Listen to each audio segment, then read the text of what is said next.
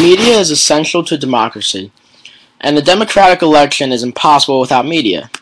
A free and fair election is not only about the freedom to vote and the knowledge of how to cast a vote, but also about the participatory process where voters engage in public debate and have adequate information about parties, policies, candidates, and the election process itself in order to make informed choices. Furthermore, media acts as a crucial watchdog to democratic elections, safeguarding the transparency of the process. A democratic election with no media freedom or shackled media freedom would be contradictory in, ter- in terms. A prime concern of media coverage of elections is the right of voters to full and accurate information and their right to participate in debates and dialogue on policy matters and with politicians. Inherent to this task is the entitlement of parties and candidates to use the media as a platform for interaction with the public. Furthermore, a democratic society as a whole has a need to communicate information to the general public, voters, and to a variety of other groups, including political parties and candidates. The media themselves has, have a right to report freely and to scrutinize the whole electoral process. This scrutiny, in and of itself, is a vital safeguard against interference or corruption in the management or conduct of the electoral process at large.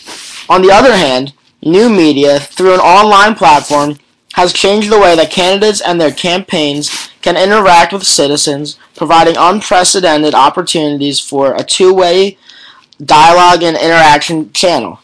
In recent years, we have seen we've also seen how new media can play an inter, an important role in social change and po- political mobilization. With the 2008 Obama presidential campaign as a good example, citizens are increasingly turning to social media platforms to follow election news and developments.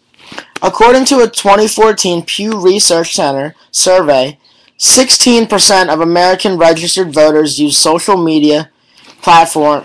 I'm sorry, 60% of registered American voters use social media platforms like Facebook and Twitter to get political information and follow elections elections, election news during the 2014 U.S. midterm elections, more than doubling the number of registered voters who use social media for the same purpose in 2010.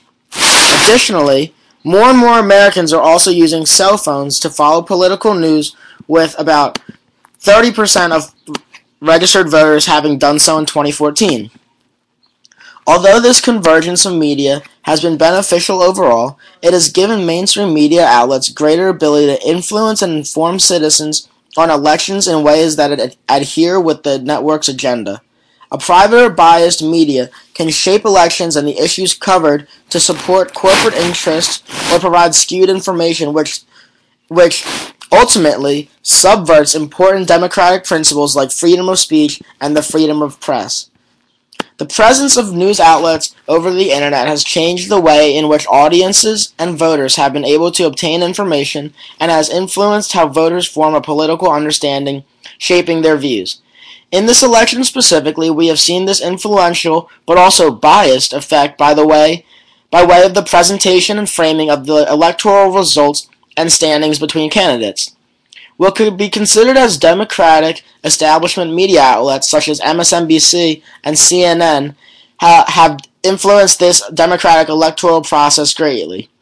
This is interesting due to the fact that CNN, which is ultimately owned by Time Warner, a company that is currently listed as Hillary Clinton's eighth largest donation contributor, has donated a total of $603,170 to the Clinton campaign.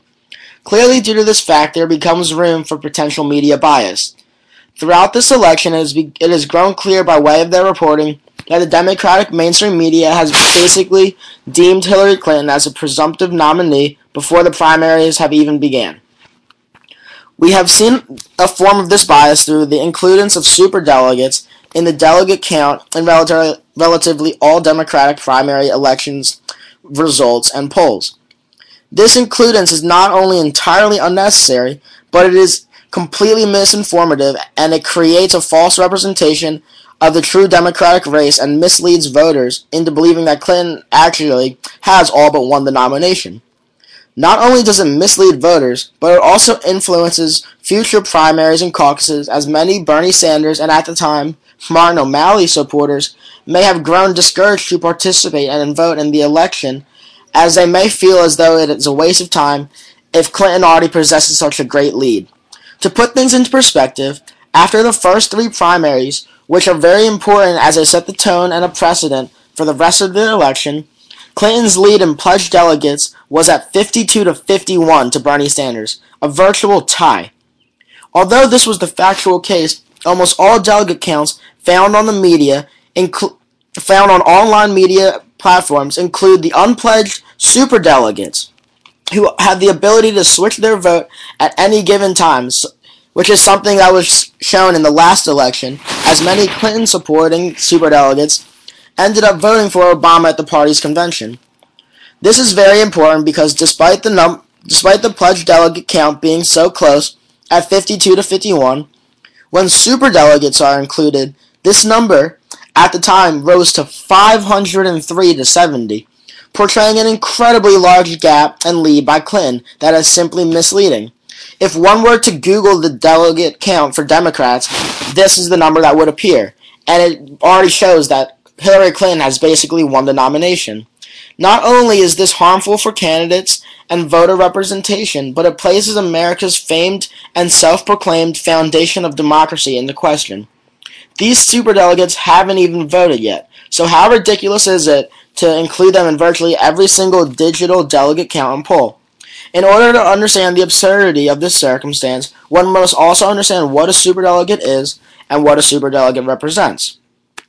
Superdelegates are unelected delegates, a part of the Democratic Party, who are free to support any candidate for the presidential nomination at the party's national convention. While pledged delegates are selected based on their announced preferences in the contest for the presidential nomination and are chosen by are chosen in correlation to voters and the polling for each specific state, um, the pledged delegates support the candidate that is chosen based on the voters and the voting that occurs. This is the difference between Republican and Democratic primary elections is while both attempt to win delegates, the Democrats have a system in place where unelected and unvoted for superdelegates play a large role as they make up about 15% of all delegates. According to the AP, the Democratic delegate total is 4,763. It takes 2,382 of those delegates to secure the nomination. And of these 4,763, 712 are superdelegates. The superdelegate system was established in, eight, in 1982 based on the recommendation by Jim Hunt, who was the governor of North Carolina at the time, as a response to many of the party's leaders feeling as though they had been too left out of the election process since the primary and caucus system was established in the late 1960s. Superdelegates are simply chosen. They are not voted for. Every Democratic member of Congress, the House, and the Senate gets to be a superdelegate, about 240 in total. Every Democratic governor is a superdelegate, that's about 20. Certain distinguished party leaders are also superdelegates, this is another 20.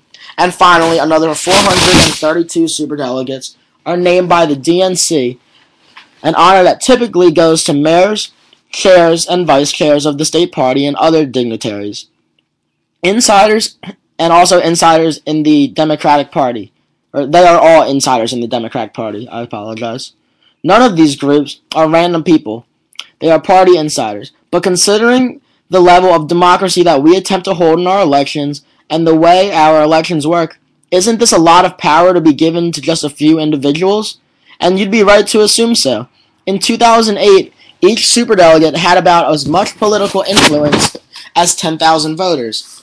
And that's an underestimate because that's just how much their votes count for. They're, they're already influential people.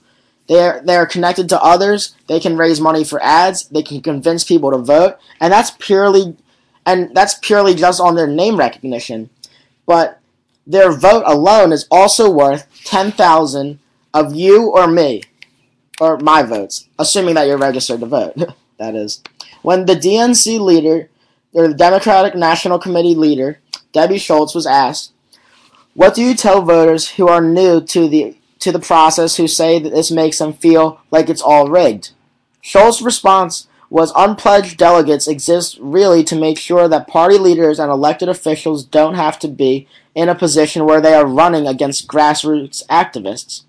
We are, as a Democratic Party, really highlight highlight an, an emphasis inclusive and diversity at our convention, and so we want to give every opportunity to grassroots activists and diverse committed governments or diverse committed Democrats to be able to participate and attend and be a delegate at the convention. And so we separate and so we separate out those unpledged delegates to make sure that there isn't competition between them. Therefore, superdelegates are a way to include delegates that are not elected officials by clearing the field for the primary by clearing the field in the primary for more party activists to participate in the process. Because if elected officials would be running for those same delegate slots, they would win based on name recognition alone. This clarification was hailed by Hillary Clinton supporters as a wise policy to maintain steady, experienced governance, but derided by Sanders supporters, stating that the establishment this is the establishment thwarting the will of the people. Superdelegate Howard Dean has tweeted, Superdelegates don't represent people. I'm not elected by anyone. I'll do what I think is right for the country, which became a controversial statement.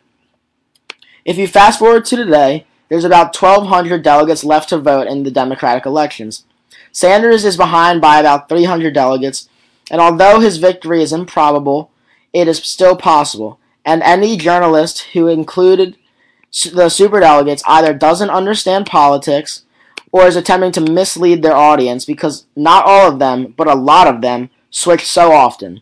They did in 2008 when they switched from Clinton to Obama when he took the lead in pledged delegates. So superdelegates, for the time being, shouldn't matter in polls and standings, even though the mainstream media attempts to make us believe as though they do. Now, now, ironically, Bernie Sanders will need these superdelegates because it is almost virtually impossible for him to make up for this 300 delegate lead for Clinton. But on the other hand, will Hillary Clinton be able to win the election without superdelegates? No. So while everyone was worried about a possible contested convention on the Republican side, we will almost certainly see a contested convention on the Democratic side, as neither candidate will win enough pledged delegates to secure the nomination. Now, regardless of the situation, or questionable level of democracy that superdelegates represent when the media, specifically the online media, decides to include their presence, not even their vote because they haven't voted yet, in polls showing the delegate count between candidates, we as a people receive 15% less democracy in our elections as the public is negatively influenced by misleading information.